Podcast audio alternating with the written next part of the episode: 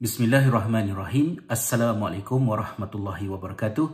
Salam sejahtera. Terima kasih sahabat semua kerana sekali lagi memilih untuk bersama dengan saya, Hasrizal, di dalam vlog kita pada kali ini.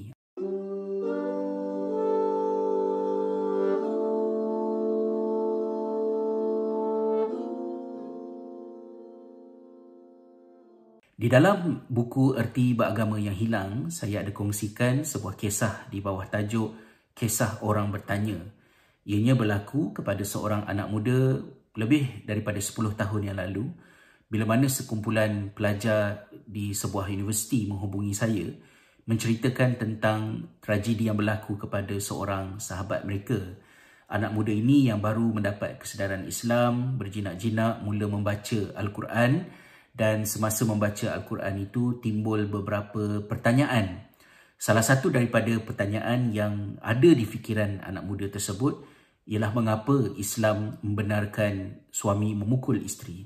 Pertanyaan itu apabila diajukan kepada seseorang, saya tidak tahu siapakah orang yang ditanya, jawapan yang anak muda itu terima ialah benda ini Al-Quran cakap, kita sebagai orang Islam kena terima dan kena ikut. Kata-kata itu bukan jawapan.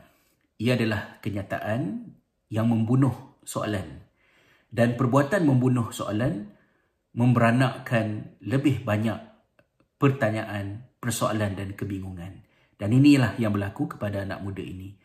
Semakin banyak perkara yang menimbulkan kerunsingan dalam fikirannya, menjadikan dia tidak tenang dan mungkin dengan niat yang baik, sebahagian daripada rakannya mencadangkan agar dia pergi ke Mekah untuk mengerjakan umrah. Walaupun ia merupakan satu amalan yang baik, tetapi dia tidak sesuai dengan anak muda ini dan masalah yang sedang dihadapinya. Ketika dia berada di Mekah, dia telah melihat beberapa kejadian yang menguji fikiran dan keimanannya.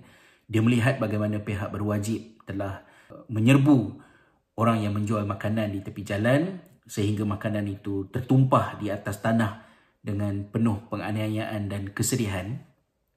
Jadi dia terfikirlah kalau pergi Mekah pun Islam ni macam ni, kat mana lagi nak cari Islam yang sebenar? Maka dia balik daripada mengerjakan umrah itu dengan fikiran yang semakin berserabut. Dan mungkin kerana itu juga pertanyaan-pertanyaan yang menjadi semakin agresif dan akhirnya kawan dia kata, kamu ni bercakap dah macam bukan orang Islam. Dan bila kawan yang sebut begitu, dia kata, okay, if you say so, kalau itu yang kamu cakap, then I no longer consider myself as a Muslim. Saya saya tidak lagi melihat diri saya sebagai seorang Muslim. Dia meninggalkan Islam. Suatu perkara yang sangat menyedihkan, mendukacitakan dan lebih mendukacitakan lagi apabila sekumpulan pelajar apabila mengetahui tentang kes ini telah membuat leaflet dan mengedarkannya di kampus mengatakan bahawa budak ini telah uh, murtad dan dalam Islam hukuman murtad adalah hukuman bunuh. Ketika itulah sebahagian daripada rakannya yang prihatin menghubungi saya meminta pandangan. Dan sejujurnya saya pun tak tahu apa nasihat yang boleh saya berikan ataupun sampaikan kepada beliau.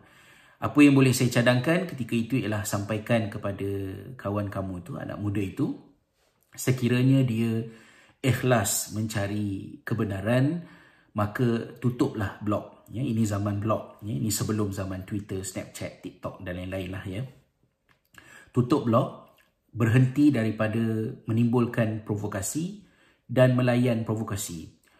Jika ikhlas mencari kebenaran carilah kebenaran itu di dalam diam. Kerana itu penting untuk dirinya.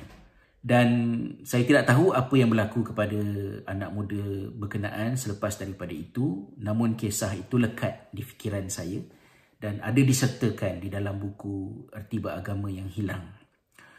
Kejadian tersebut menjadi renungan untuk saya berfikir tentang pentingnya bagi kita menyantuni pertanyaan. Dalam Islam, pertanyaan adalah salah satu daripada komponen induk ketika kita belajar.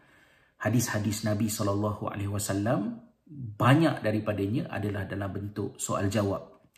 Namun dalam Islam, pertanyaan itu juga sama seperti amalan-amalan yang lain, ia adalah berorientasikan objektif, berorientasikan tujuan dan matlamat. Dan kita tahu ada sesetengah pertanyaan yang eh, tidak wajar dan harus dihentikan. iaitu apabila pertanyaan tersebut berada di luar lingkungan manfaat dan keupayaan kita untuk menghasilkan jawapan yang munasabah. Contohnya dalam uh, sepotong hadis daripada Abu Hurairah radhiyallahu anhu Rasulullah sallallahu alaihi wasallam pernah bersabda yati asyaitanu ahadakum fayaqul man khalaqa kadha wa kadha hatta yaqula lahu man khalaqa rabbak fa idza balagha dhalik falyasta'iz billah wal yantahi kata nabi sallallahu alaihi wasallam eh, syaitan datang kepada salah seorang daripada kamu dan dia berkata siapa yang mencipta ini siapa yang mencipta ini?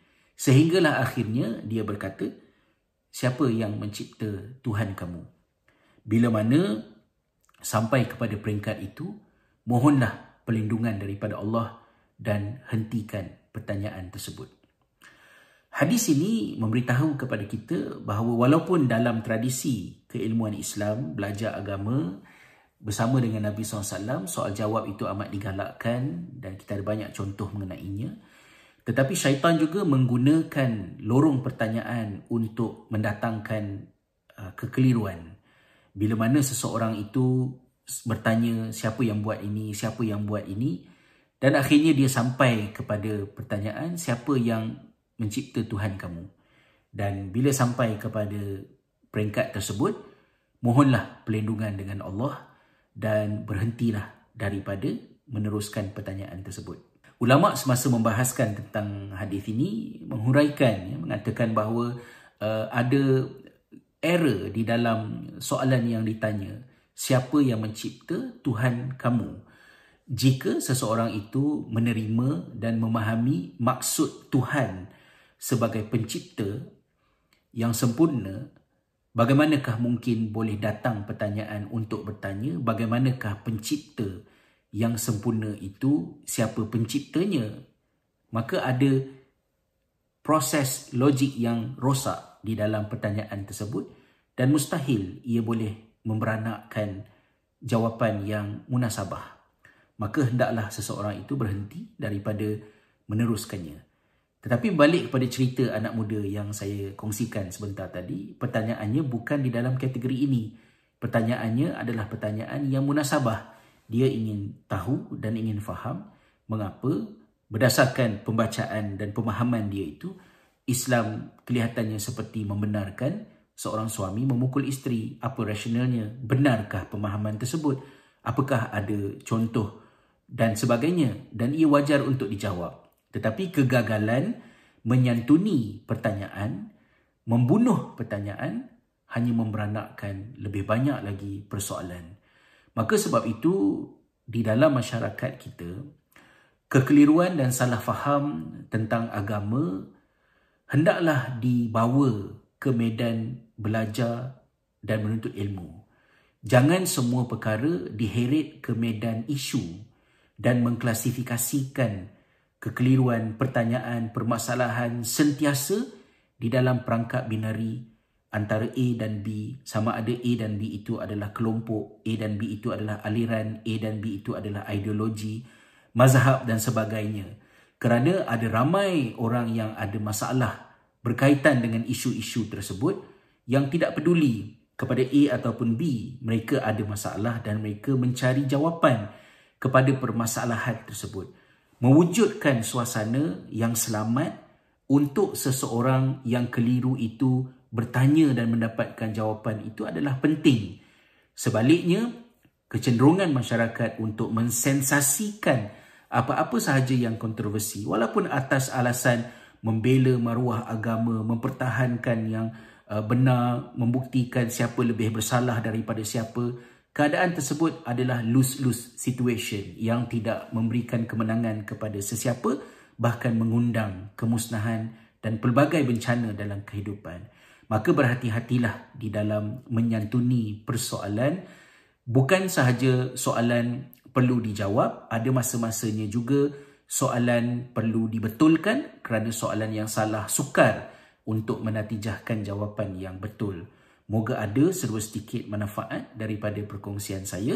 Jangan lupa kongsikan komen maklum balas anda dan tekan butang loceng untuk mendapatkan notifikasi video-video saya yang selanjutnya hingga bertemu di kesempatan-kesempatan yang lain. InsyaAllah. Assalamualaikum warahmatullahi wabarakatuh.